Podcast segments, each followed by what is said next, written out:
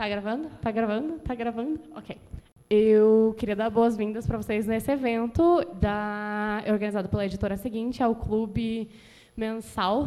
E a gente, o tema de hoje é vampiros. E a seguinte convidou a gente do Pode Entrar para fazer o episódio, e é a Julia Moon, e que será a nossa convidada especial do evento. E nós também estamos fazendo a gravação do episódio do Pode Entrar. E eu gostaria que vocês se apresentassem um pouquinho. Eu sou a Laura, eu estou fazendo a mediação do evento. Eu não escrevo coisas de vampiros, meu livro é o The Last e é isso aí. Eu sou Solane Quioro, eu também não escrevo sobre vampiro, eu escrevo romance, na verdade. E também sou tradutora, revisora, e o que mais que eu faço? Eu tenho outro podcast, Duas Limonadas, que está um pouco parado, mas a gente vai voltar. E eu acho que é isso. É, reticências. Minhas, minhas histórias são reticências, a Rosa de Isabela, sonhos que ganhei, e é isso. Outras coisas, em outras coletâneas. Bom, é, boa noite. Meu nome é Giulia Moon, Moon de Lua, e Giulia como uma italiana peituda. Né? Tem tudo a ver. Ah, eu sou escritora, a maioria dos meus livros são de vampiros, a maioria são de, especificamente de vampiras, né, de protagonistas. Então, tem essa minha série, Kaori, né, que tem três livros, Kaori Perfume de Vampira, que conta como ela foi transformada em vampira no Japão feudal e vem até os dias de hoje. Aí, na segunda aventura, é uma aventura independente da Kaori. Todos os livros têm começo, meio e fim no episódio. Né? E no terceiro é uma espécie de spin-off chamado Kaori e o Samurai Sem Braço, que ele se passa todo no Japão feudal. E aí tem uma coletânea de contos só de protagonistas vampiras, chamado Flores Mortais. Então, esses são os livros que estão no mercado aí de vampiras.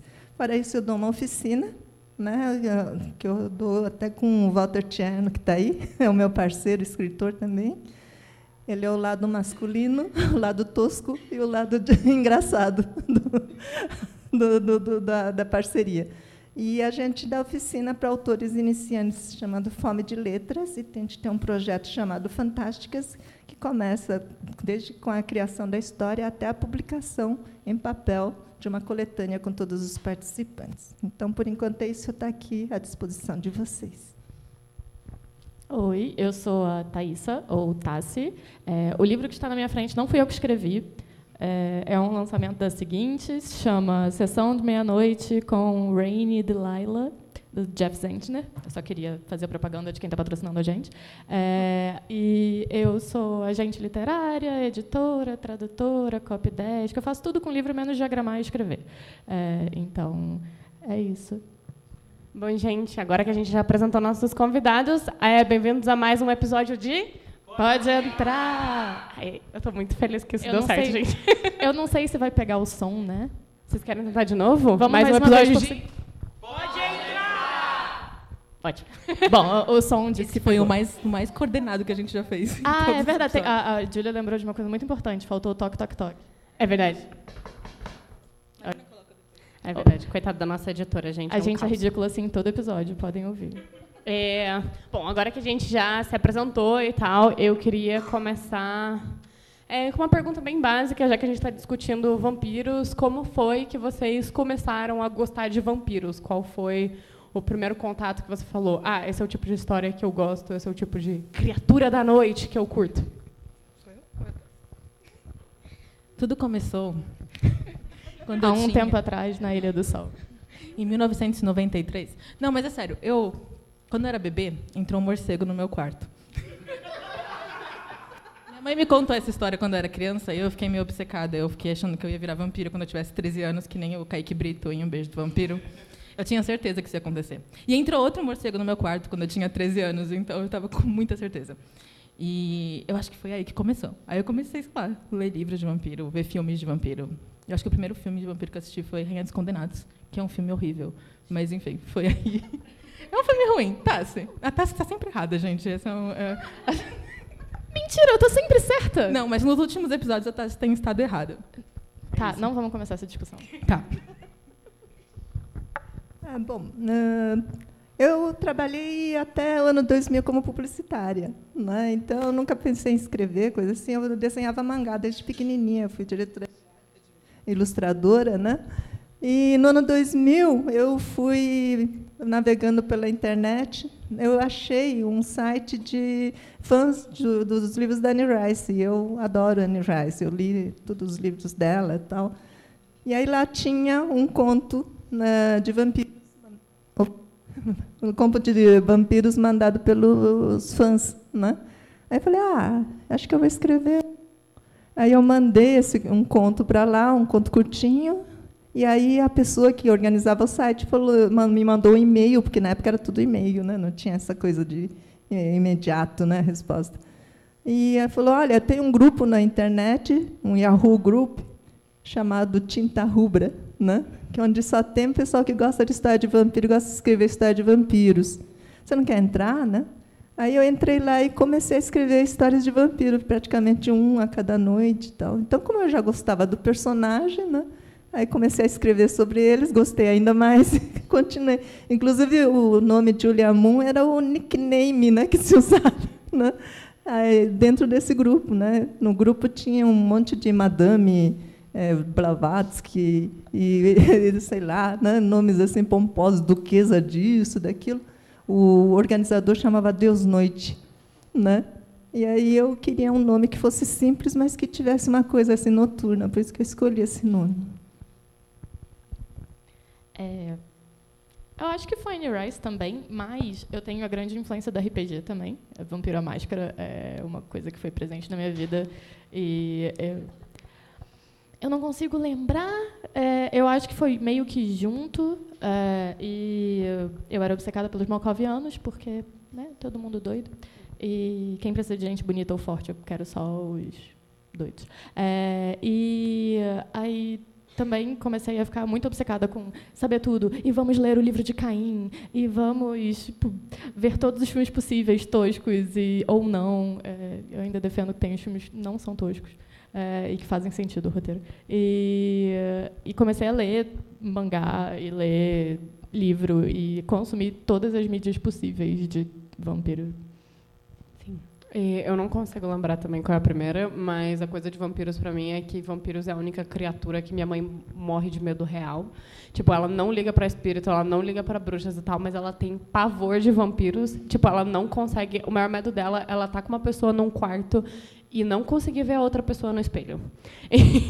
então ela ficou tipo, ela me criou com base nesse medo, mas eu acho que foi uma coisa muito que também, tipo, comecei a me interessar por vampiros por causa disso. E ela sempre contava essas coisas. Tipo, ela falava, meu Deus, eu, sei lá, ela foi ver entrevista com o vampiro quando saiu no cinema e ela ficou, tipo, apavorada e tal. Então foi, tipo, revolta adolescente, né? É, tipo, foi, foi. vou me aliar à única coisa que a minha mãe tem medo. Yes! yes. Não, coitada.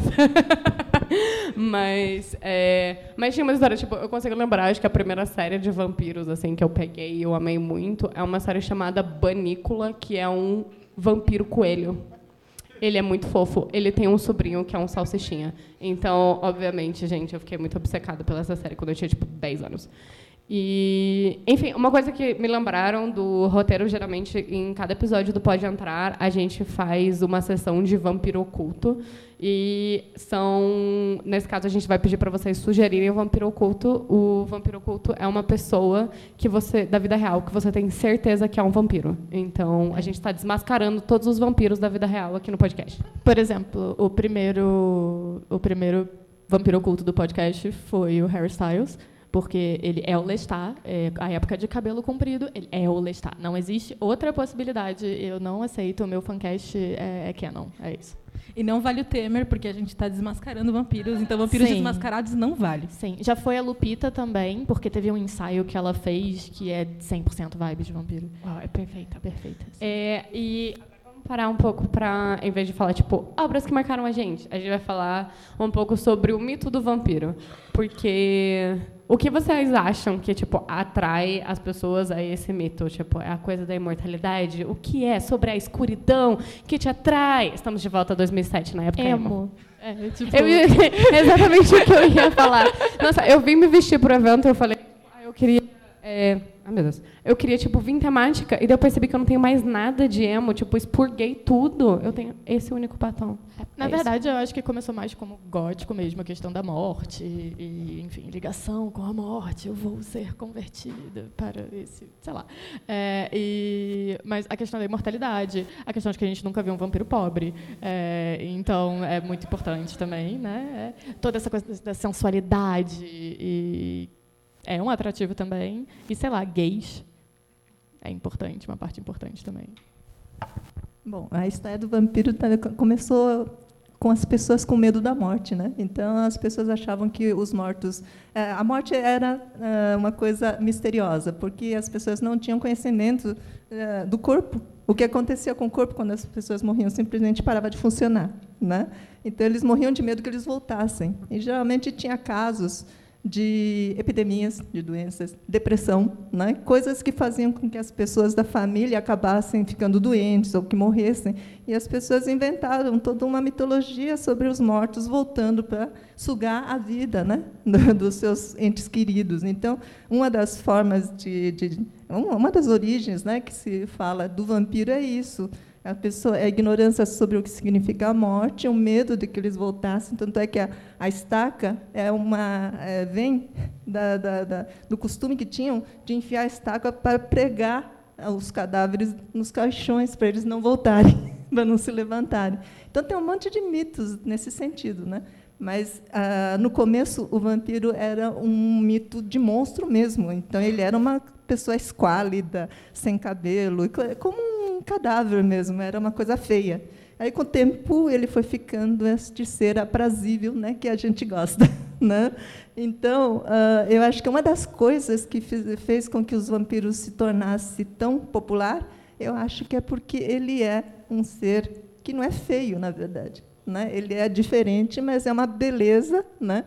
mais mórbida, né? vamos dizer assim, mas ele é bonito. E mesmo a, a, eu acho que a morte do vampiro é uma coisa que é, é uma coisa bonita, porque é uma pessoa que vira cinza. Então, suavemente, ele vai ao vento. Né? Então, não é como, por exemplo, o lobisomem que vai lá estraçalhar a sua vítima e tem tripas voando para tudo quanto é lado. Né? O vampiro vai dar uma leve mordidinha no pescoço. Tá? Então, acho que tem um, uma abordagem mais sutil do personagem em relação às vítimas. Tá? Então, talvez isso possa explicar um pouco.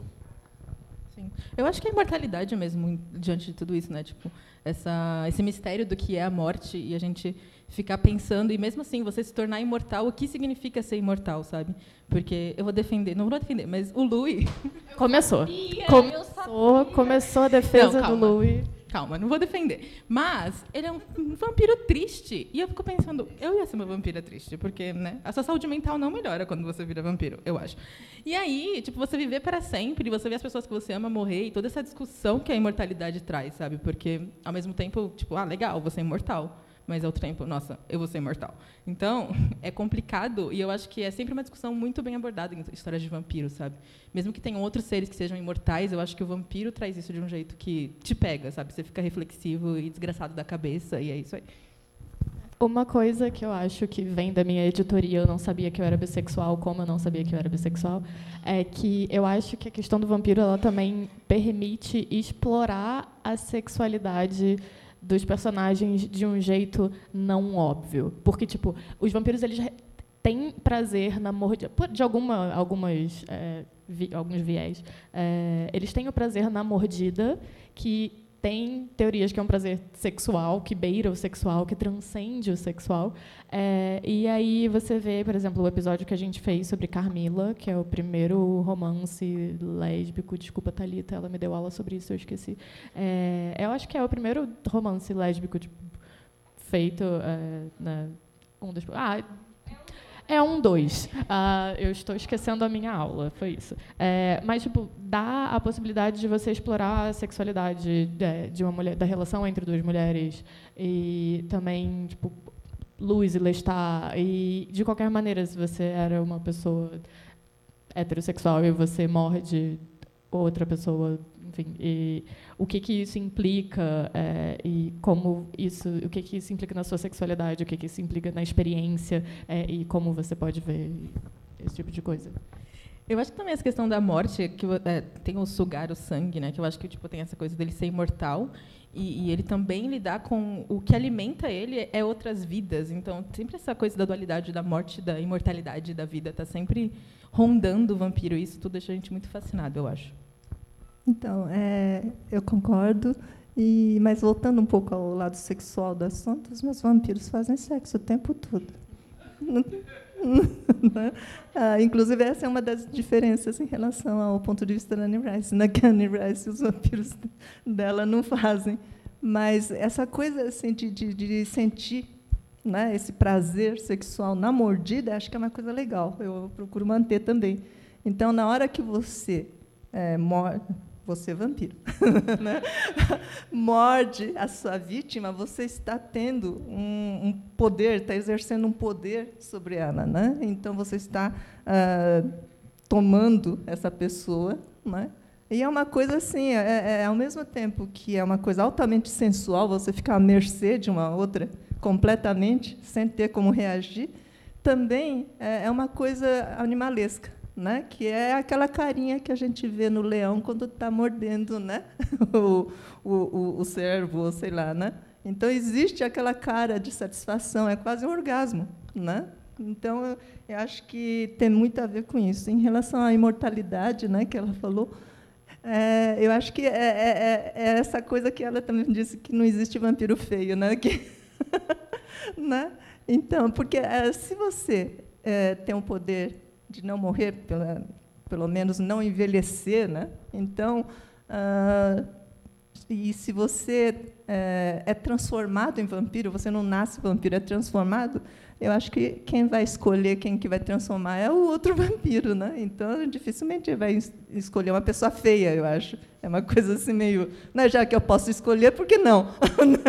eu quero aquele, não quero o outro, tal, né? Então, acho que é uma coisa meio que natural, né? E eu acho que é isso mesmo. Muitas vezes as pessoas falam, ah, porque vocês só fazem personagens bonitos, tal, né? Mas é meio explicável, né? E é isso. É, eu, eu particularmente gosto de tipo ter tantas vertentes diferentes dos mitos e de todas essas coisas, tipo decapitação mata o vampiro, é, ou fogo, ou só pode ser estaca, você vai afastar um crucifixo. É, tipo, prata funciona ou não funciona? Um, crucifixo funciona para um vampiro judeu? É, tenho, sei lá, um milhão de opções. E daí eu, como grande fã do, da instituição Culpa Católica, é, eu gosto muito da, da, da, relação de todos os vampiros com a parte da religião, especialmente, né? Dessa coisa de, tipo, ah, vampiro não aparece no espelho porque ele não tem alma e tudo mais. De, tipo, o que, que é é, você não ter essa alma e por que, que o espelho não reflete. Aí tem aquelas coisas, né? Tipo, espelhos feitos de prata não pode refletir porque a prata é a única que mostra a coisa verdadeira. Então você vai cavando mais fundo, mais fundo, assim, nas coisas de, dos mitos de vampiro. E eu acho que isso é uma parte legal de todos esses mitos que são muito universais, assim, nesse sentido. Porque vampiro é uma coisa que tem em, tipo, praticamente todas as culturas. Não é uma coisa que está excluído só, tipo, sei lá, o vampiro europeu. Tem, mas tem, tipo, sei lá, sabe, o vampiro da cultura brasileira e, tipo, indígena. Tem o vampiro da cultura, da cultura eslava. Tem o vampiro da cultura, tipo, chinesa e tal. E são todos, tipo criaturas mórbidas que bebem sangue. E daí algumas são bonitas e algumas são feias, e algumas são mortas e outras estão tecnicamente vivas e, e sei lá. E a gente, tipo, no podcast a gente discute isso bastante também com o com a curiosidade. Eu esqueci de trazer a curiosidade. Eita. É, enfim, a gente tem tipo um quadro que é a curiosidade de vampiro e que a gente só fala tipo mitos aleatórios, tipo você pode ser se você morrer virgem, é, não sei em qual cultura, você vai virar um vampiro automaticamente. Tipo, maneiro. É, é legal. É uma boa, é uma boa instituição para você cuidar. Enfim, vamos mudar. É, quando a gente está falando de histórias de vampiros, a gente tem muitas histórias diferentes. A gente tem, sei lá, tipo, Anne Rice, a gente tem também, sei lá, é, O que Fazemos nas Sombras. São histórias drasticamente diferentes, mas que são todas sobre o mesmo tema. Qual que é a definição de história e do gênero de vampiros para vocês? Tipo, o que, que precisa ter para uma história se tornar vampiros, fora ter vampiros? Bom, eu acho que qualquer história História de vampiro. O vampiro é um personagem que você dá para fazer humor, dá para fazer história policial, você pode fazer novela, pode fazer qualquer coisa né, com o vampiro. Eu acho que, na verdade, se for pensar lobisomem também, tudo, né? isso depende. Mas, assim, uh, eu acho que eh, acaba sendo, tudo que é, por exemplo, humor, né, acaba sendo uma espécie de paródia né, do que é uma história de vampiro. Você está pegando um estereótipo e você está fazendo humor com ele. Né? Mas acho que o estereótipo clássico, a história de vampiro, tem que ter, primeiro de tudo, eu acho que o vampiro tem que beber sangue. Né? E, porque tem vampiros que não bebem sangue. Né? Ah, ah, outra coisa que eu acho que tem que ter, é, essa é a minha opinião, viu, gente? As minhas histórias são assim. Então, eu, o que eu achei que até aí, para mim, é o meu vampiro, porque o vampiro é um ser ficcional, então não adianta a gente ficar criando regras também. Né? Então, é assim, não anda à luz do dia. Né? Ele não morre com estaca, mas ele paralisa. Né? Aí morre se cortar a cabeça. Né? E ele só bebe sangue, ele não fica tomando cafezinho, tomando chazinho, essas coisas assim. Né? E, e, ele é um predador. Não tem, eu, toda essa parte assim, meio é, meio sobrenatural, né? eu retirei. Então, tipo, ele aparece no espelho. Tem algumas histórias minhas antigas que não aparecia. Né? Até usava isso como mote para fazer algum episódio. Mas, assim, o série da Kaori aparece no espelho. Uh, essa coisa de ter medo da cruz não existe, inclusive porque Kaori teria medo quê? do Buda. Né? então, não tem, não tem muita, muita, uh, muito fundamento nisso. Uh, o que ele é muito mais um predador, né, em termos de, de, de estaria até no, no, no, no, círculo da vida no, como se fosse o predador de humanos, tal, né? E até cheguei a, a criar outras criaturas que fazem parte desse desse habitat do vampiro, tipo os seres que parecem cães, mas que comem as, sobra, as sobras dos vampiros, então os corpos. Então é como se fossem as hienas ou outras criaturas que comem as sobras dos predadores maiores, né? E, que, e é isso. Então, é, ele tem um lado muito mais assim, vamos dizer assim, de mundo animal também, né? que o, seriam predadores que vivem nas sombras, dentro do, perto da gente. Né?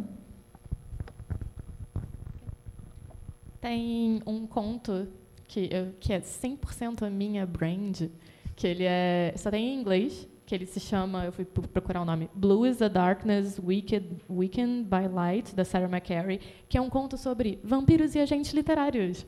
E, e, é um conto ótimo, contemporâneo, como tipo aceitando o fato de que vampiros existem e fazem coisas burocráticas, como publicar um livro, como estar tá com um livro atrasado, enfim. E aí é sobre a humana agente literária que está tipo lidando com ele como cliente.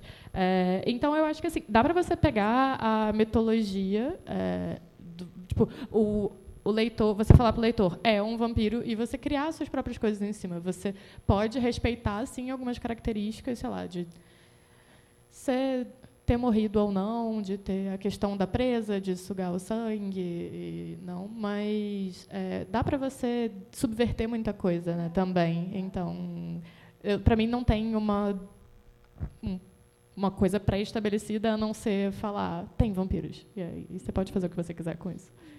Eu concordo, eu acho que eu acho que dá para brincar com muita coisa, sabe? Essa, até a questão do sol, eu acho que tem um, um curta. Eu esqueci o nome da, da diretora. Funcionou. É Se chama Suicide by Sunlight, que a vampira é uma vampira negra e a melanina faz ela ter, tipo, ela pode sair no sol tranquila, tipo, até muda um pouco a cor da pele dela. Então dá para você brincar com isso de diferentes modos.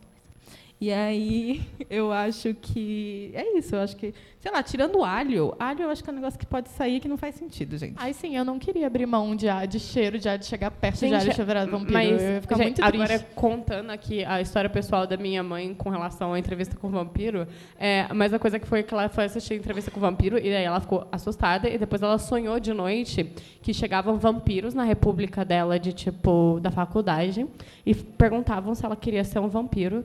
E daí ela falava, tipo, ah, ok, tudo bem. E daí eles falavam, tudo bem, mas você nunca mais pode comer nem lasanha, nem pão de alho.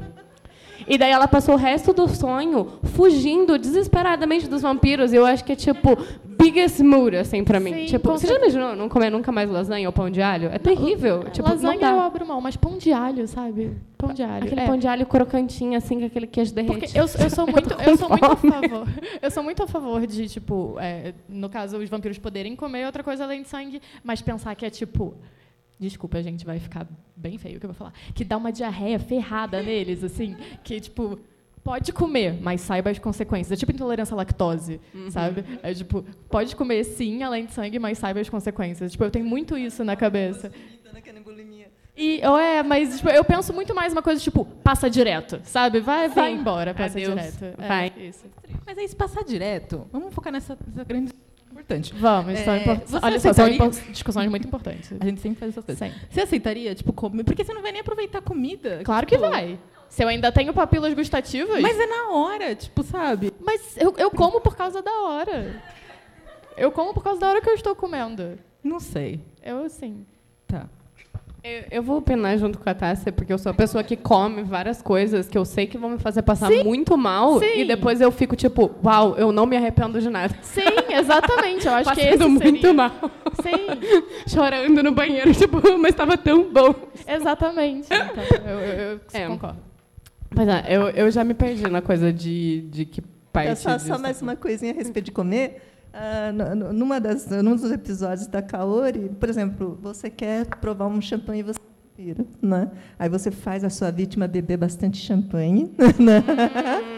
É porque você é isso, você não apenas você sente o álcool correndo na veia dela, mas também sente o, o, o que ficou no psiquismo dela, né? Aquela sensação de saciedade, de satisfação, também você se alimenta disso, né? É, eu acho que é até por isso que as. Mais.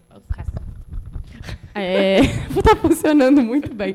É, eu acho que essa coisa de alho, por exemplo, talvez seja a, a parte mais óbvia de eles não poderem comer alho além de qualquer outra coisa. Porque alho é a coisa que, se você come, fica no seu sangue por, tipo, sei lá, três dias. Você está cheirando e você está suando alho e você consegue o sentir de longe, assim. Então, realmente, faz uma coisa que, que eu acho que seria repugnante, assim, para vampiros. Mas eu, Eu- amo alho, então. Eu consigo pensar, do tipo, imagina então, eu tô querendo ir naquele restaurante novo que saiu do chefe três, sei, sei lá, cinco estrelas, dez estrelas, e aí eu vou ficar espreitando na esquina esperar uma pessoa que comeu muito daquele restaurante, e aí eu vou agarrar ela e é isso. Mas é, eu acho que da, da questão, é, ou uma chocolate, tô, pô, tô com uma vontade de comer chocolate, vou procurar alguém que esteja comendo chocolate para eu morder. É, mas tem uma, tem, acho que da Anne Rice mesmo, tem uma coisa da embriaguez também, que quando tem alguém bêbado e os vampiros É. é, morde, ele fica também. No- No filme, é verdade. É, no primeiro, eu não lembro mais. A gente viu esse filme esse ano, meu Deus do céu, eu não, memória zero.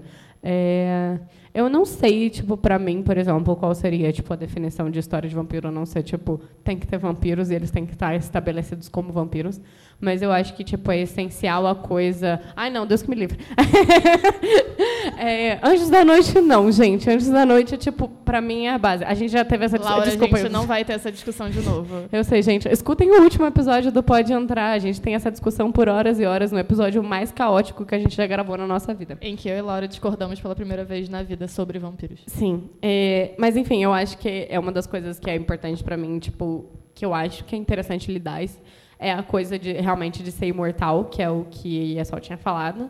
Que eu acho que é em comparação com, tipo, o humano que está do lado. Você não pode, tipo, raramente você vai conseguir escrever uma história boa de vampiros que às vezes só tenha vampiros. Porque mesmo com é, entrevista com o vampiro, todo o contraste do Lestat com o Louis é, é essa diferença. Tipo, o Louis ainda, ainda pensa muito como um humano e o Lestat é 100% um vampiro.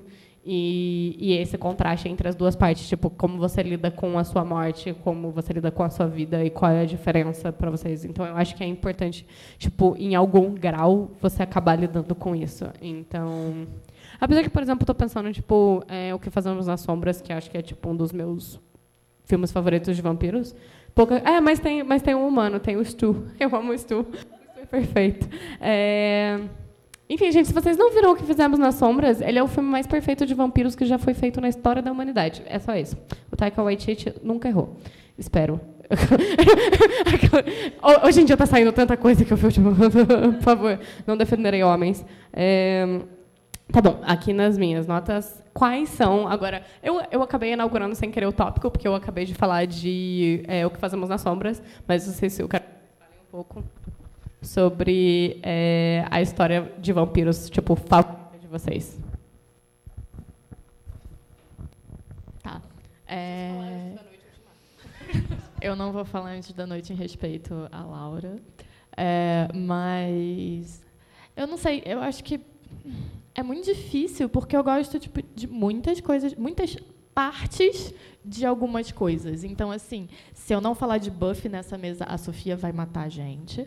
É, então, Buffy foi uma grande influência também, junto com Vampira Máscara e junto com, enfim, é, Buffy foi uma grande influência, Buffy e Angel foram uma grande influência para mim, crescendo como vampiros. É, e.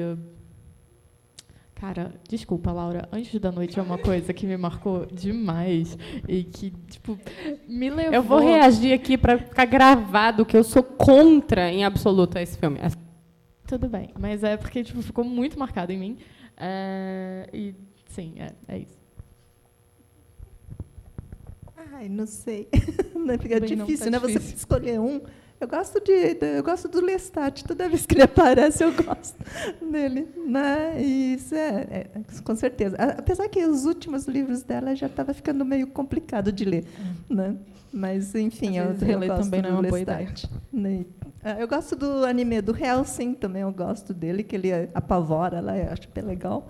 Uh, que mais? Hum, Oi? A Castlevania, é verdade.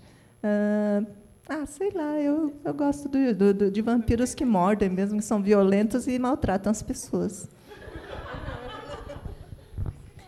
Eu não sei também. Eu acho que eu acho que a primeira coisa que vem na cabeça é Anne Rice. Mesmo depois de ter relido o primeiro livro, e a gente ficou meio bastante. É, Tinha muita coisa ali que eu não, não queria lembrar. É. Mas é, eu acho que, sei lá, eu acho que marcou muito, sabe? Eu li tipo, todos os livros, acho que faltavam dois para eu. E agora falta mais, porque viraram tudo ET, né? Teve esse rolê. Sim, é, eu esqueci de falar, eu estou com uma camisa de True Blood, eu esqueci de falar ah, de é, True, Blood, True Blood. Mas é True Blood é muito ruim, mas eu amava. ah, nossa, é. eu adorava uma série que era muito ruim também, chamava Blood Ties. Ninguém assiste. Blood Ties, não, é não. É. É, tinha um também que era tipo um vampiro, um lobisomem e um fantasma vivendo na mesma casa. Ah, Biting. Beating. Being Human tem a versão do Reino Unido e tem a versão dos Estados Unidos. E eu vi a dos Estados Unidos. E é perfeita. E eu amo. É isso. É, mas acho que é isso que a Tess falou. Eu gosto de muitas coisas de várias histórias, mas eu não sei dizer, tipo, o que é. É só ter vampiro. É, é, Basicamente, assim, eu vou gostar. Tem vampiro. É isso. É isso. É. Às vezes é ruim, a gente gosta mesmo. E a gente gosta. É, é verdade. Às vezes, quanto pior, é melhor. Menos antes da noite. É. e é o que eu preciso falar também, na verdade, como adendo, não só por mim, mas em honra da Bells, que não está presente entre nós essa noite. Academia Vampire Academy. Academia de Vampiros. Vampire Academy, eu acho que, tipo, da onda de vampiros que a gente teve em 2010, por aí é, tipo, de longe o melhor série de vampiros, tipo, incrível. Assim, eu começo a ficar emocionada de eu lembrar de várias coisas do livro, mas ele é um lixo muito bom e específico para mim, como pessoa. É. Tipo, eu li várias cenas e daí eu fico, tipo, nenhuma pessoa nessa terra, a não ser eu e a Bárbara, íamos gostar disso. E a Gi também. É verdade, mas... pessoas muito lixo. Gente, é perfeito. É, é tipo, não, eu gosto, eu gosto muito de Vampire de Academia uhum. dos Vampiros, da Richelle Mead. Uhum. É, e porque ele tem tanto o, o vampiro é, bonzinho, que vai lá e é romântico e sedutor, né? Uhum. quanto o vampiro 100% primal. Sim. Então, eu gosto muito dos, dos dois ângulos Sim. dos vampiros. E daí, gente, eu vou dar uns spoilers aqui, mas tipo, interesse não. romântico. Não. Não. Não. Não. não. Leiam.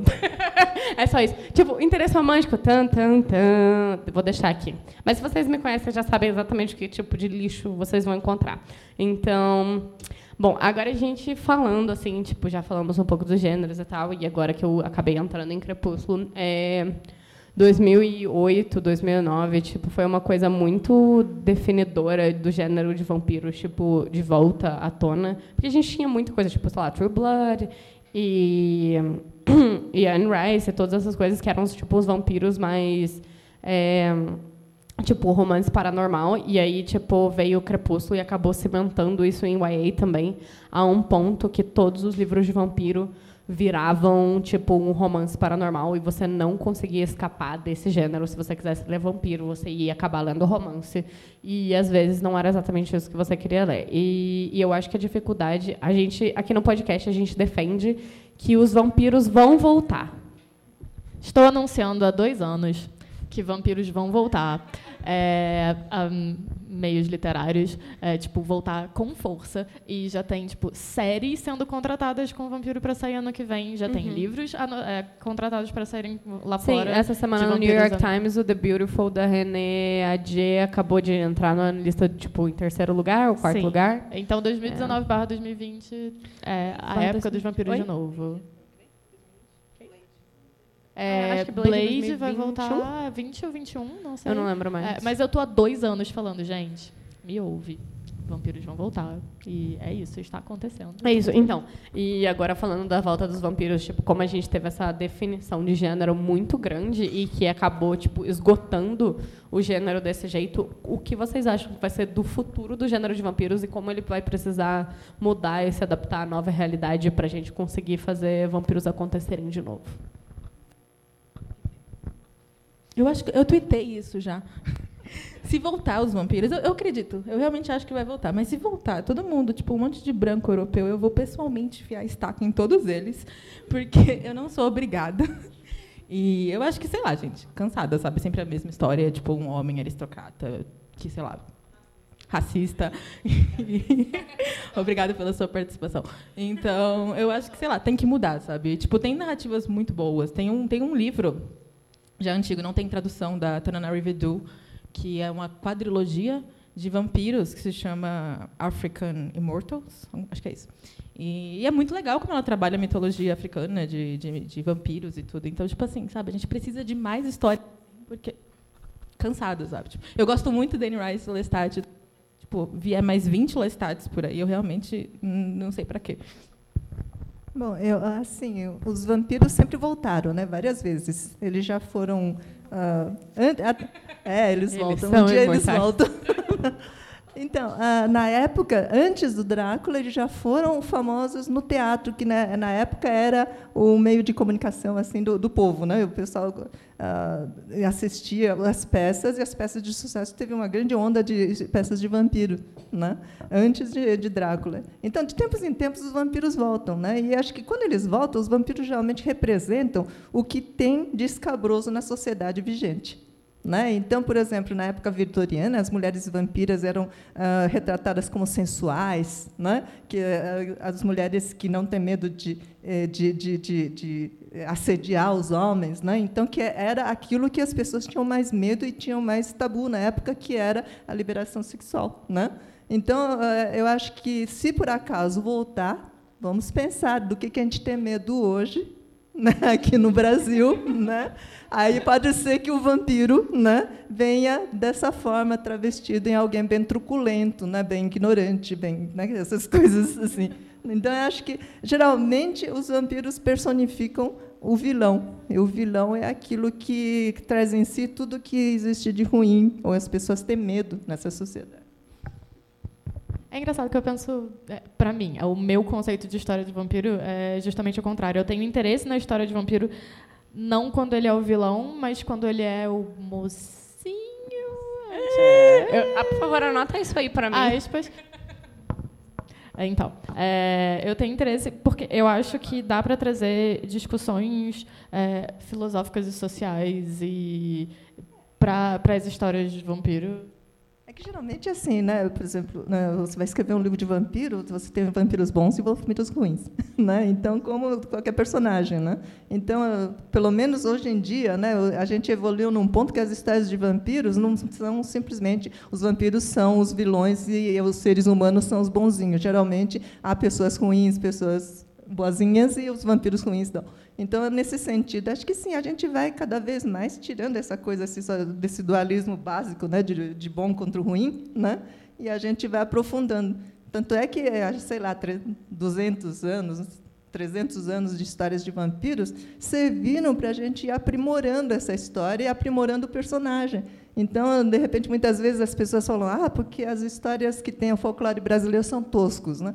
É porque não tem ninguém trabalhando em cima desses temas. Então, enquanto tiver, quando tiver escritores competentes, né, com número suficiente para ir aprimorando essas histórias, você vai ter personagens que, que riquíssimos né, do folclore brasileiro também. Né? O vampiro é um trabalho que quem está criando as histórias, as pessoas talentosas que escrevem histórias de vampiros, estão trabalhando há 300 anos. Então, é uma evolução. Né? Eu acho que dá muito para a gente falar sobre a existência humana e tipo o conceito, vários conceitos da existência humana com é, histórias de vampiro. E eu acho que também dá para fazer coisas super mundanas do tipo um vampiro que é frila e precisa ter dinheiro para sempre. Sabe? Imagina que terror isso, uma história de terror de você é frila e você sempre precisa conseguir um trabalho para sempre. Tipo, não tem não tem uma perspectiva de você parar de tentar conseguir trabalhos, você vai tentar conseguir trabalhos para sempre. Tipo, dá para você fazer trabalhos é, histórias muito complexas sobre a natureza humana, mas também dá para você pegar as coisas do cotidiano e pensar no que que isso é, mudaria pelo fato de você ser um vampiro e suas limitações, ou que você seria melhor por causa disso ou não. Mas acho que se você é imortal, vou voltar para sua questão porque eu achei importante. Sim. Você vai pô, passar uns cinco anos sendo frio, você vai cansar. Tipo, depois você muda de carreira, eu acho, né? Porque... Sim, mas você vai continuar precisando de dinheiro porque é capitalismo. Sim. Se der sorte, se der sorte, você pode acabar com o capitalismo ou presenciar a queda do capitalismo. Sim. Mas se você não der, é, você tem que passar por todas as transformações sociais que estão acontecendo e tipo se preocupar sempre com o dia. Eu fico a única ruim, a única coisa ruim para mim de virar um vampiro é, não é, tipo, todas as pessoas que eu amo morrerem. É eu ter que prestar dinheiro sempre, me preocupar em fazer é, mas dinheiro. Mas eu acho que, sempre. por exemplo, a gente não vai precisar gastar em comida, né? Comida de graça. Olha isso aqui. Por exemplo. Todas essas é pessoas. Só Exatamente. é, mas... mas... aí você gasta menos, você só gasta com aluguel e roupas legais, se você tiver afim. Senão você vai vestir para sempre como anos 1800 e é isso, né? O vampiro Lestat só se enterrou e ficou durante vários anos, séculos aí esperando. Sim. Né? É, ele se enterra, tipo, fala, tô cansado, deita é. 100 anos na terra, fica lá mas e tem espera passar. A questão da moralidade também, tipo, eu tenho que beber sangue para sobreviver. A Carol levantou uma, uma questão é, que está lá atrás, falou: e se a gente tomar o sangue dos super ricos e tomar, tipo, aí eu fico yes. pensando, e se a gente tomar o lugar deles, qual é a, se você é uma você é um vampiro, você obrigatoriamente acaba toda a sua moral porque você mata pessoas ou você tem critérios? Tipo, eu posso matar, mas eu não vou. Tipo, eu posso matar um super rico, vai ser bom para todo mundo. E aí eu tomo o lugar dele e tenho o dinheiro dele. Não sei, eu eu acho eu... porque o podcast é isso, né? A gente é. começa a falar umas besteiras e elabora em cima eu, eu não consigo me ver, mesmo se eu me transformasse amanhã, o que eu não quero, se tiver algum vampiro aqui, eu vou deixar avisado que eu não quero virar vampira, gente. Eu não, eu não tenho estrutura emocional para isso. Mas eu realmente não tenho estrutura emocional para isso. Eu acho que eu ia ficar desgraçada da cabeça se eu tivesse que morder alguém. Ou se eu mordesse um amigo sem querer. Eu ia virar o Louis. Sei lá, você está com fome, aí, sei lá, vem a Maíra com pão e você morde a Maíra, sabe? Ah, mas isso acontece. Né? Pois é, eu não ia saber lidar. Eu, eu não tenho, né, a princípio, nada, vai saber. É, talvez eu, de fato, ia ser transformada completamente e ia falar agora a ética não irá me segurar, leis não fazem sentido, kkkk. E, então é complicado. Eu, eu me restringo a responder isso. É, deixar isso para todo mundo ouvir no podcast registrado, caso eu cometa algum crime algum dia na vida. É, agora, pergunta Ou importante: vampiro é canibalismo?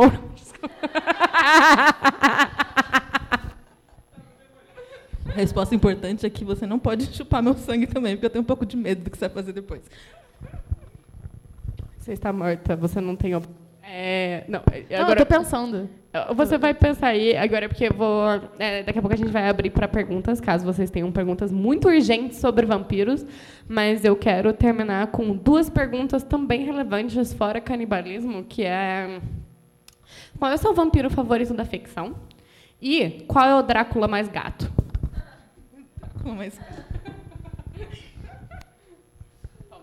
Eu não sei. Não, tipo, meu vampiro favorito é o Lestat, porque. Eu não, eu não me dou muito o. Sei lá. Eu não me deixo gostar de muitos lixos, porque eu sou sensata, eu acho. Eu tento ser sensata. Mas o Lestat realmente é, é difícil. Ele é um lixo que eu realmente aprecio. Ele é muito lixo. Mas eu realmente aprecio muito. Agora, o Drácula mais gato. As pessoas falam gato em 2019? Eu não sei. Também não sei. Eu falei gatinha semana passada e fui repreendida. Eu queria Tá, dizer já é isso. outra Então acho que não. Tem jovens aqui? Cris, fala gato, a juventude? Então, fica. Fica a juventude. Tudo bem, vampiro não deve falar gato. Eu não sei, gente.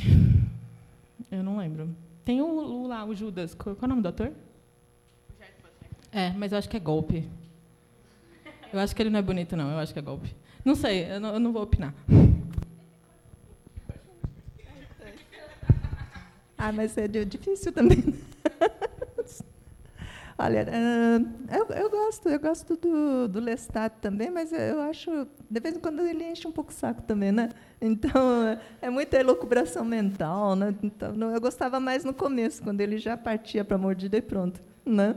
E, sei lá, eu pensando aqui, mas não- eu gosto de, dos vampiros que mordem. Isso, continuo, continuo com aquilo. Eu, bom, eu gosto dos meus personagens, eu gosto da Kaori.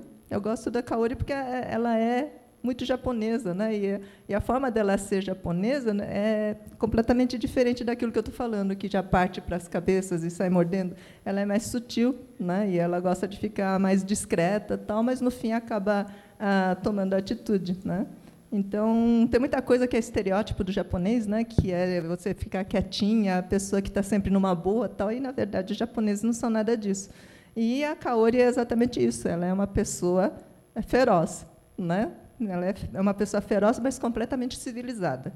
Então, ela tem boas maneiras, ela tem tudo que uma pessoa educada tem, mas ela é um predador e ela é feroz. Né? Eu gosto desse, desse viés, eu acho que tem tudo a ver também com essa coisa que a gente falou, né, do, do vampiro ser uma criatura sedutora e tal, porque ele tem esse, esse antagonismo, né, essa coisa, eh, essa contra, contradição em si, né, que ao mesmo tempo que ele é bonito, ele é feroz, ao mesmo tempo que ele pode ser eh, sedutor, ele, ele pode te matar. Então, tem, essa dualidade é interessante, né? E eu acho que tem isso na Kaori também. Então, eu ten- tentei fazer o máximo possível, né, como o vampiro que eu gostaria, né, de encontrar ou de, sei lá, de seria o meu preferido. O Drácula mais bonito é o Gary Oldman, essa é a única resposta correta. Ok, é uma resposta válida. Ok, muito obrigada. É, e eu descobri que, é, na verdade, eu estava aqui refletindo.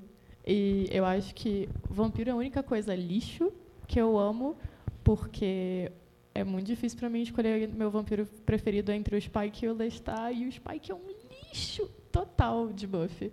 É, mas é, é entre os dois, essa é a minha resposta. Os dois. Sim, o Spike e a Drusilla são ótimos. Horríveis, mas ótimos. É, eu vou com respostas esdrúxulas. Eu tava pensando, tipo, talvez Abraham Lincoln, em Abraham Lincoln, Caçador de Vampiros, que é um excelente livro, gente. E acho, eu vou anunciar aqui, talvez seja o nosso próximo podcast, mas como o podcast é uma. Mas ele caça vampiros, ele não é um vampiro. Ele é um vampiro depois. Ah, meu Deus, eu contei um spoiler. Laura, eu tentando, eu tentando te segurar esse tempo todo. Caralho. Desculpa, gente, é um spoiler, mas é perfeito. É... A outra resposta, eu acho que eu vou ter que falar aqui quando eu penso tipo, em bons vampiros que eu amo muito. é, Eu acabo em Crepúsculo com a Rosalie. E eu acho que a Rosalie ela é uma das minhas vampiras favoritas. Tipo, quando eu penso em vampiros, eu penso em bons vampiros. Eu penso na Rosalie, que é tipo a personagem mais bem construída da Stephanie Meyer e a única que a gente realmente tipo fala, uau, que mulher fantástica, mataria vários homens, perfeita. E é isso. Tem aquela vampirona de True Blood também. É, alguém. Pam, isso. Ela é perfeita. E, e eu gosto da Jessica também de True Blood, que ela é muito inocentezinha, tá aprendendo ainda, tadinha. É, e o Eric, de True Blood. É isso. Várias, várias pessoas. Eu, é um lixo tão bom. É muito bom. Talvez eu reveja, não sei. Um eventualmente pensando isso pro podcast. É isso. É, bom, gente, agora eu acho que a gente tecnicamente quase terminou o episódio, então a gente vai abrir para perguntas. E se você tiver uma sugestão do vampiro, essa é a sua hora. Gente, faça perguntas, por favor. O que o seu coração O vampiro oculto é uma sugestão. Pode falar. Se você tiver um vampiro oculto, manda aí. O meu vampiro oculto é a Julia Moon. Eu sempre achei isso. Sério, em todos os eventos que eu ia, eu ficava, não, não é possível. Deve ser. De verdade. Desculpa. A gente pode conversar depois. Tá bom. Eu tenho, o vampiro oculto que eu tenho é o Eric Novello, que tá ali atrás. Ó. Sim! O Eric. O Eric é um ótimo candidato a vampiro. Sim. Eu queria fazer uma pergunta para todos. Eu queria saber sobre a opinião de vocês, ou, ou dizer alguma obra que tenha marcado vocês, seja de cinema, de televisão, um livro, de autores brasileiros, de vampiros brasileiros. Né, história, ou o que quer que seja. Ah, eu li André Bianco, né? Com certeza. É, eu li André Bianco, eu li o. Qual foi o que eu li? Vampiro da Chuva? Ou o Senhor da Chuva? Hum, Não, não foi o sete, não foi o sétimo, foi. Senhor da Chuva? Não, também não foi. Eu, eu, Eu, eu li o que. É o único As que eu outras tipo, pessoas- ok, Sim. esse eu li. É, hã? Bento, foi Bento, muito obrigada. É, tem muito tempo. Mas foi um que eu fiquei muito impressionada. E eu fiquei, dá pra fazer isso aqui. E dá pra fazer umas coisas diferentes. Também tem a questão do. do- eles terem, tipo, alguns adormecidos. É um outro tipo de, de mitologia para criar os vampiros. É, eu gostei muito de Bento e o Vampiro Rei, que é o segundo também. É, e eu me diverti muito, muito, muito lendo. Bom, eu vou falar de uma autora que ela está fora do mercado faz um tempo, mas ela tem uma série de livros muito bons de vampiros. Ela se chama Marta Argel, né? e ela tem um livro eh, que chama ah, Relações de Sangue é um, e aí tem Amores Perigosos, que é o segundo. Ela tem uma vampira chamada Lucila, né, que é tem uma cara de adolescente, tal, mas ela é bem feroz e ela tem um envolvimento com uma mulher, né, que seria um- uma humana. Então a coisa vai vindo aí em dois livros e, ela parou por aí. E tem isso, fora isso, tem um livro muito bom dela que chama O Vampiro Antes de Drácula. E, na verdade, é, não é ficção dela, mas ela fez uma um livro explicando o mito do vampiro. Muita coisa que eu falei aqui é, é do livro dela. Ah, antes de Drácula, antes que o Drácula se tornasse o clássico e o ícone de todos os vampiros, existiu esse nascimento do mito do vampiro, né? E ela foi fez uma coletânea com vários contos de vampiros que são representativos de vários passos, né, nessa evolução do mito do vampiro, né? E fora isso tem um livro dela que chama O Vampiro da Mata Atlântica que é muito legal, que é o vampiro feio, sujo e ma- malvado e usa a sandália havaiana, né? E ele vive no meio do mato, assim, no meio dos bichos. Então ele, é- ele é uma coisa assim horrorosa que que pega e ataca as pessoas. É, um- é um é bicho mesmo, né?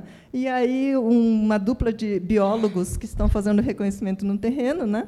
Fazendo estudo de pesquisa no terreno, acaba encontrando esse vampiro ah, que não tem nada a ver com o vampiro bonito, né? Mas daí ela faz uma brincadeira com todos esses mitos do vampiro. Por exemplo, ah, o vampiro se vê uma corda cheia de nós, ele não pode ir embora até ele desatar todos os nós. Se jogar um monte de feijões na frente do vampiro, ele não pode fazer nada até acabar de contar todos os feijões. Então tem um monte de coisas de mito de vampiro que são hilários, né? Então ela pega e usa todo esse conhecimento dela, da pesquisa dela, para fazer uma história engraçada de vampiro. Legal, não conhecia. Eu acho que eu também conheço o Bianco, a Júlia. E tem os livros do Jim, mas ele não. O Jim Anotsu não é especificamente sobre vampiro, né? Mas tem vampiros na história, no o Rani e o Sino da Divisão. É isso? Eu falei certo, não? O Acampa Monstro também. Mas eu acho que é isso mesmo. Vocês falaram todo mundo, porque eu li o Bianco também, e é o que eu lembro. Toda vez que alguém me pergunta, tipo, recomende alguma coisa sobre isso, é tipo, adeus, cérebro, nunca mais irei saber Sabe nenhuma. uma história que ia ser muito legal e muito brasileira, que seria, tipo, por favor, se você tiver essa ideia bem executada, fale comigo. É, se o chupacabra fosse um vampiro, Ah, com, não, com peso, com peso na consciência, com peso na consciência de morder gente. E aí, só que tipo, os bichos não não são suficientes para ele se alimentar. E aí ele começa a ficar muito conhecido. Drama. Seria ótimo. Fica a dica. É isso. E... É, na verdade, é uma opinião que eu, que eu queria saber de vocês. É, eu li um livro recentemente, que é até nacional, que perguntaram de obras nacionais. É Bettina Vlad, ela é filha do Drácula. E ela, eu queria saber, porque tem algumas coisas que eu não concordei muito, que eu não gostei muito, eu sou muito fã de vampiro também. É, primeiro que ela come, só vira vampiro aos 16 anos. Tipo, ela. Tipo, sei lá, virei vampiro, descobri que eu sou filha do Drácula. E aí eu fiquei. Não, como assim? E ela também. Todas as qualidades das pessoas que ela morde, ela ganha. Tipo, então, ela matou um lobisomem e tudo que ele tinha, ela ganhou para ela. Aí eu queria saber o que vocês acham, tipo, disso, dessas questões. E o meu vampiro oculto, com certeza, seria Avril Lavigne. Sim. Não. Pode ser também, mas... É, é, eu acho... Eu acho que, assim... Eu, eu sou muito a favor de você fazer o que você quiser com a sua história, se você conseguir embasar tudo. Tipo, você pode criar o que você quiser. É, óbvio que eu tenho respeito. E você, tipo, você, quando você fala, isto é um livro de vampiro, as pessoas esperam certas coisas, como você esperou e ficou, não, não, não é isso. É, mas se você desenvolve bem o que você cria, eu acho que não tem problema. É, Ao tipo... contrário de Anjos da Noite. Assim, em relação a, a você ir se apoderando das qualidades, eu acho meio perigoso para escrever. Porque, assim, quando você cria, quanto mais poderoso você cria esse personagem, menos chance de ter algum tipo de emoção nas histórias dele. A não ser que você entre em contradição, esqueça alguma coisa no caminho e dê aquela, aquela, aquela mão de Deus ali, né, no, no, no, na, na, história. Então, eu, assim, pessoalmente, se eu falasse, se eu conversasse com ela, falasse, olha, sai dessa, pelo menos tem que ter algum problema aí para poder dar história, né, para dar enredo e dar emoção. É, mas acho que tipo também esse, por exemplo, uma pessoa que é hemofílica. E agora? Ela não pode beber sangue, ela vai morrer se ela não beber sangue, mas ela Tá difícil esse microfone. É, mas eu acho que eu tô com a Tássia, assim, tipo, eu sou do, te, da, do, se a pessoa conseguir embasar, se a pessoa conseguir trabalhar o tema da história, ela pode fazer literalmente o que ela quiser. Senão a gente fica muito, muito com muita história igual também, né? Porque essa não é essa coisa tipo, ai, ah, o meu vampiro precisa odiar alho e precisa fazer isso e precisa fazer aquilo e sei lá o quê, e a gente acaba perdendo é, essa diferença legal que a gente tem no gênero de vampiros, né? Porque pode ser tipo tanto um romance e daí o drama é tipo, ah, nossa, esse vampiro que ama uma humana e o que, que significa tipo isso para eles e tal, qual é o problema? Quanto, sei lá, tava pensando tipo em A Hora do Pesadelo, que é um filme que eu amo muito e que é basicamente uma história de terror, tipo menino versus namorado da mãe, que é possivelmente um vampiro e ele tem que enfrentar e tem que tipo impedir o cara de entrar na casa. Aliás, esse é um, um dos meus coisas de mito favorita é esse esquema de tipo vampiros não podem entrar sem ser convidados. O que quer dizer que são pessoas extremamente educadas. É só isso. Mas faz o que quiser e, e é isso aí. É isso, concordo. Inclusive, essa coisa do 16, com 16 anos, eu acho até interessante. Pode ser muito legal, sabe? Essa questão, tipo, 16 anos, uma idade importante, blá, blá, blá, e aí, sei lá, você vira vampiro. Imagina, situação complicada. É, assim, em relação ao vampiro, eu gosto de fazer uma, uma, uma assim, falar em relação a, a, você caracterizar um personagem como se fosse um desenho. Se você começa a desenhar um gato, por exemplo, você tem que colocar alguns elementos para parecer que é um gato, um gato. Você não pode ser qualquer outra coisa. É a mesma coisa no personagem. Você tem que ter alguns elementos que caracterizam que é um vampiro.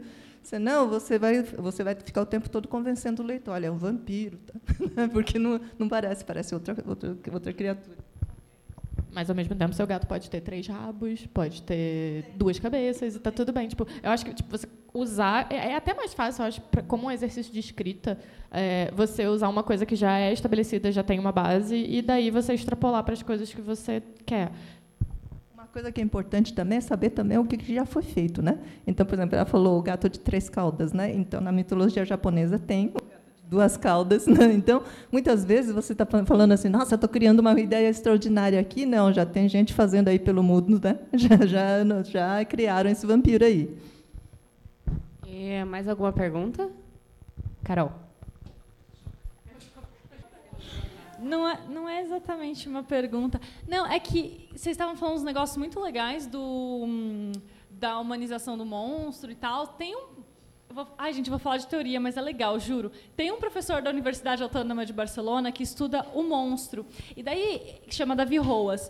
E ele estuda um, duas vias. A monstrificação do humano, né, através do crime, não sei o quê, mas a humanização do monstro. E daí ele fez uma análise muito incrível, e é um artigo que está disponível para todo mundo ler na internet, e é um artigo legal de ler, que ele vai fazer uma análise da humanização do vampiro e o que ele chama da domesticação do vampiro. No momento em que você chega no Edward, por exemplo, a, o problema dele, tipo, ele deixa de ser totalmente monstro ele pode ser o herói, mas os problemas dele são de outra ordem que não da ordem do sobrenatural. Ele é um adolescente, ele tem problemas de adolescente, mesmo sendo, enfim, adulto. E, e é bem legal esse movimento, porque daí ele também depois fala da análise do, do monstro social, que daí a gente vai para aquela história de que antes a gente tinha a monstrificação dentro de uma sociedade, que é o outro, né? o errado, aquele que incorpora tudo que é de ruim numa sociedade. E o vampiro deixou de ser isso. Ele pega e incorpora tipo dramas do anti-herói comum, enfim. E eu achei, eu achei bem legal ele, esse ponto de vista, porque também explica um pouco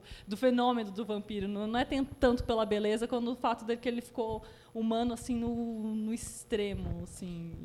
Enfim, comentários. Eu, depois eu passo o link se vocês quiserem, porque é bem. É, eu, eu amo todas as coisas que são tipo eu Monster tenho que falar Theory. Um vampiro oculto. O Bruno. E não, a Carol fez um ponto bom, mas é o que eu, eu tipo particularmente amo Monster Theory também com relação justamente a isso, tipo você humaniza ao teoria de monstro, é, de você, sei lá, humanizar daí os monstros e os vilões e tipo ao mesmo tempo pegar uma pessoa perfeita e transformar em um vilão e uma pessoa horrível, mas é esse é tipo é a minha brand de coisas, então literalmente todas as coisas que eu gosto meio que se tratam disso em algum ponto. Então, então eu acho que talvez seja uma das coisas mais atrativas de coisa de vampiro é justamente isso, você ter essa dualidade de tipo vampiro e homem tudo num só e você pode puxar tanto para um lado quanto para o outro sem você deixar tipo explicitamente claro é, o que é um e o que é outro e o que é certo e o que é errado. O que eu acho que é mais interessante do que você botar tipo ah isso aqui é ruim, isso aqui é legal, enfim. Eu ia falar isso, exatamente. Tipo, é diferente, por exemplo, de um lobisomem. Não quero que falar mal de lobisomem, mas enfim. Porque, tipo, Pode existe- falar mal de lobisomem, sim. Então. Porque, tipo, tem essa transformação. Não é simbólico, sabe? Ele vira um monstro, literalmente, perde o controle, enfim. Então, acho que o vampiro tem essa sutileza também, né? Tipo, ele é um monstro que está entre nós, talvez. Não sei. Tem a Julia Moon, que é a oculta da Tassi. Eu queria falar minha vampira oculta agora, rapidinho, que é a Diana Passi, que eu acho que tem potencial também. Mas é isso, eu acho que essa questão, tipo, ele pode estar entre nós e agindo como humano, mas também é um monstro. Essa coisa, tipo, é bem interessante. É, acho que é bem isso também, essa coisa de eu, eu considerar os vampiros como predadores é sempre esse jogo, né? Então, assim, geralmente você brinca com o leitor assim, olha, está parecendo que é humano, não é humano, humano chega no fim e fala, não é, né? Ele não é humano, ele é uma outra coisa, né? Então, eh, e, e isso também mantém o leitor em suspense também, porque ele não sabe né? Pode acreditar naquilo que está vendo do vampiro, e tal. Então, quando a história do vampiro começa a ficar complexa, a ponto de haver essa convivência com seres humanos, né? Haver esse relacionamento a nível de detalhes com os humanos, aí dá para brincar com esse tipo de coisa. E acho que a coisa, isso daí é, é o que a gente evoluiu, né? Em relação às histórias de vampiro para as histórias atuais. Eu acho mesmo quando a gente sabe que é vampiro, às vezes a gente está lendo e a gente fica encantado com o personagem. E aí até os outros personagens acham, tipo, ah, não vai fazer nada, ele não vai, tipo, sei lá, matar todo mundo. Porque você começa a pegar o personagem, porque assim, ela tem essa coisa meio humana nela. Só que aí, sei lá, no final, sei lá, matou todo mundo e você, bom, devia ter esperado isso. E eu, já que a Solane puxou o Vampiro Oculto, eu queria falar também que eu estou olhando aqui a bio da Julia no livro dela, e o Gact seria um ótimo Vampiro Oculto. Seria perfeito. É. E aí eu estou pensando agora em quantos idols de K-pop seriam ótimos vampiros ocultos. Agora você tem o resto da sua vida para tipo pensar em 200 idols de K-pop e usar em cada episódio do Pode Entrar. É, então, em relação ao vampiro oculto, eu só gostaria que todo mundo parasse de comparar os políticos a vampiros, porque acho que isso é uma ofensa, né? Então, por favor, parem de fazer isso.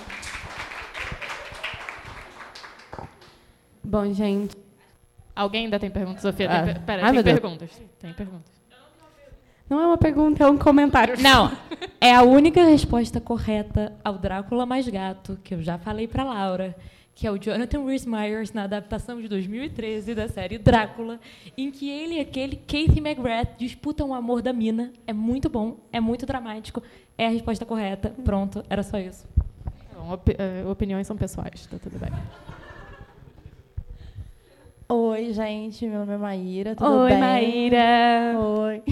É, a pergunta é porque, assim, eu tinha muito medo de vampiros muito, assim, de tipo, eu vi aquele filme Vampiros, que se chama Vampiros, no caso, quando era criança, e aí eu tinha certeza absoluta que se eu olhasse, ia ter um vampiro grudado no teto, pronto para pular em mim a qualquer momento. Então eu tive muito, muito medo. E aí Crepúsculo fez eu perder o medo de vampiros. Eu passei a consumir várias coisas, tipo, eu li todos os livros do Suck House e tal, Van Helsing, outras drogas, Nosferatu. E aí, enfim, passei a gostar bastante, mas porque foi uma coisa, uma nova apresentação, talvez, uma forma diferente de ver vampiros que, para mim, ok, isso se eu consumir, eu posso gostar. Que livros ou que histórias, filmes de vampiros foram meio tipo, uau, eu nunca tinha visto vampiros é, serem interpretados dessa forma? Ai, meu Deus. É... Ai, gente, eu vou ter que citar o que fazemos nas sombras de novo, que inferno. É... Mas eu acho que para mim, tipo, eu sou uma pessoa que gosta muito de tipo comédia e de lidar com coisas sérias de uma forma é, divertida e engraçada. E então para mim ver tipo o que fazemos nas sombras é o tipo de humor assim que é exatamente do meu tipo e que eu acho que me fez gostar mais ainda. Tipo, ah, vampiros podem ser engraçados e as pessoas não exploram o quão hilário pode ser você, tipo, viver para sempre, você tá preso num ciclos malucos de burocracia, sabe? Porque a coisa, por exemplo, de vampiros é que eles vivem para sempre, eles têm que organizar a sociedade deles. E eles devem ter um milhão de regras que não fazem mais sentido nenhum, porque fica acumulando coisa ao longo da eternidade. E, e eu acho que para mim o que fazemos nas sombras é, é muito essa essa vibe que foi tipo, me me pegar, me apegar mais ainda. E o pior é que eu assisti tipo, com, a minha, mãe, com a minha irmã e tal, que são pessoas que não entendem muito bem humor. Então foi tipo eu me matando de dar risada e minha irmã e minha irmã tipo eu não entendi. Mas eu acho que foi exatamente tipo uma das coisas mais diferentes assim que eu vi e que é por isso que eu sou tão apegada, acho que a ele como filme e tal. Eu acho que eu também pensei nisso. Mas é engraçado porque eles não fazem tipo uma grande mudança no, no mito do vampiro, né? É mais como eles apresentam o vampiro pra gente, que tipo, sei lá, cotidiano, eles são amigos do cara do TI. Então, tipo, sei lá, é engraçado. Tinha um filme também que eu acho que era Meu Melhor Amigo é um Vampiro. É isso o nome? Que é tipo filme infantil que eu via quando era pequena e eu achava muito legal. Tipo, seu melhor amigo ser um vampiro, sabe? E eu queria ter um melhor amigo vampiro. Vampiro, se você estiver aqui, você não pode me transformar, mas a gente pode ficar amigo. Tá bom? Bom, eu, infelizmente, por ser um pouco mais antiga que vocês, os filmes que achei, uau, tô para vocês já, né? não, não, tudo bem. Que nem Garotos Perdidos. É a primeira vez que eu vi os vampiros aí dentro de um universo adolescente, até achei demais. Né? Porque eram vampiros mesmo, de verdade, tal, só que usando toda aquela coisa né, de histórias de adolescentes. E também o Buffy também eu achei demais, né? Que tinha uma caçadora que, na verdade, ela não era a mais inteligente, nem a mais bonita, nem nada. Ela era, inclusive, mais atrapalhada, né? Mas era era fodona quando chegava a hora, né? Então, é, acho que é por aí. É, eu acho que eu não tenho muito isso porque eu sempre fui tipo, vem. O qualquer coisa de vampiro. Eu estou aceitando, eu se você está me convencendo, eu vou. E eu não, não tive tipo esse estranhamento com nenhuma obra, eu acho.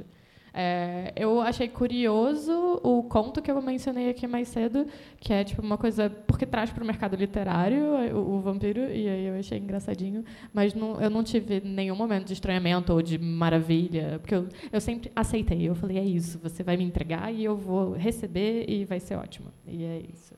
Ah, eu não vi Amantes Eternos até hoje. Isso é um grande problema, eu sei. Eu reconheço. Eu sei que é uma grande falha. Aí, próximo episódio. Eu e a Laura vamos ver juntas e é isso que vai acontecer.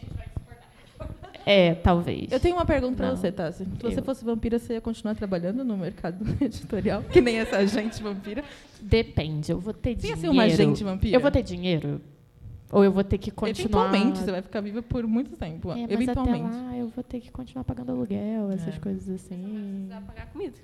Mas eu não. Qual é a coisa que você mais gasta? Transporte público? Uber. E Uber. Mas você vai andar sem se cansar, sem suar. E você vai poder, tipo, só andar. Depende. Você pode morder os caras chatos.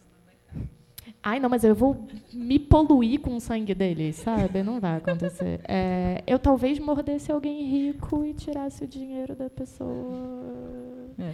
E aí eu trabalharia no mercado editorial, sim, porque... Mas fica a pergunta para a mesa, tipo, vocês virariam vampira? Vocês aceitariam? Ali, sim, tipo, na mesma hora. Tá bom. Imediatamente. Eu já dei minha resposta. Tá. Ai, meu Deus do céu. Eu não sei. Eu acho.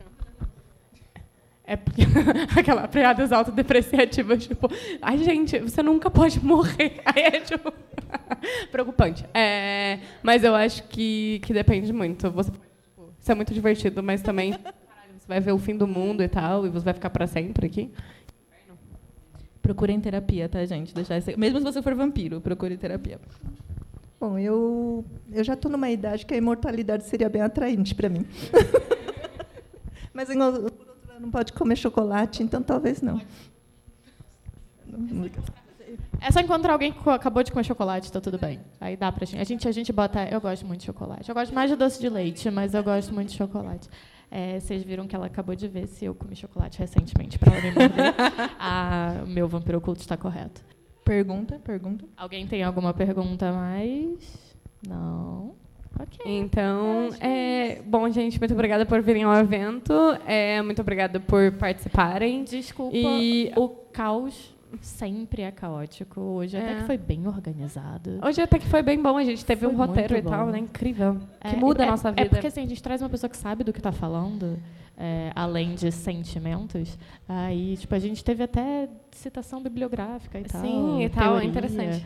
É, Inclusive, obrigada, Júlia, por aceitar a gente gravar, gravar aqui o, o podcast. É uma honra pra gente. Ah, eu que agradeço, foi muito divertido, né? E como nenhuma de vocês leu os meus livros, eu vou deixar um para cada um de vocês. Gente, eu finalmente os mimos, obrigada, patrocinação da obrigada. seguinte. Patrocínio da seguinte. Eu finalmente realizei meu sonho de blogueira em ganhar livros. E por falar em mimos, nós vamos ter um sorteio. Oh, gostaram? É isso. É, eu só vou encerrar ah. o episódio. Mas, gente, muito obrigada. Esse mais um episódio do Pode Entrar e vocês encontram mais episódios é, no Pode Entrar Cast no Twitter. É só você procurar lá. E é isso. É, a gente tem uma conta de Twitter que a gente fez recentemente, ela é nova, então sigam. É, Pode Entrar Cast. É, isso serve para quem está ouvindo gravado em casa ou quem está aqui também. É, e... e... porque as pessoas estão muito investidas nessa conta do Twitter. Eu nem loguei ainda, mas Sim. as pessoas estão muito investidas. E, e todo mês nosso plano é a gente discute uma obra não de promete todo mês. É, né? às vezes todo mês, às vezes não. É, a gente grava sobre uma obra de vampiros, seja livro, seja filme, seja série, seja quadrinho, seja conto, qualquer coisa discutindo e, vampiros. E é vocês isso. podem sugerir também, falar com a gente nas redes sociais e sigam o nosso Twitter. Eu já falei isso, é porque a Marina que edita o nosso podcast pediu pediu para a gente lembrar de falar isso, então estou reforçando. Exatamente. Bom, gente, muito obrigada. É isso. Fim do episódio. É...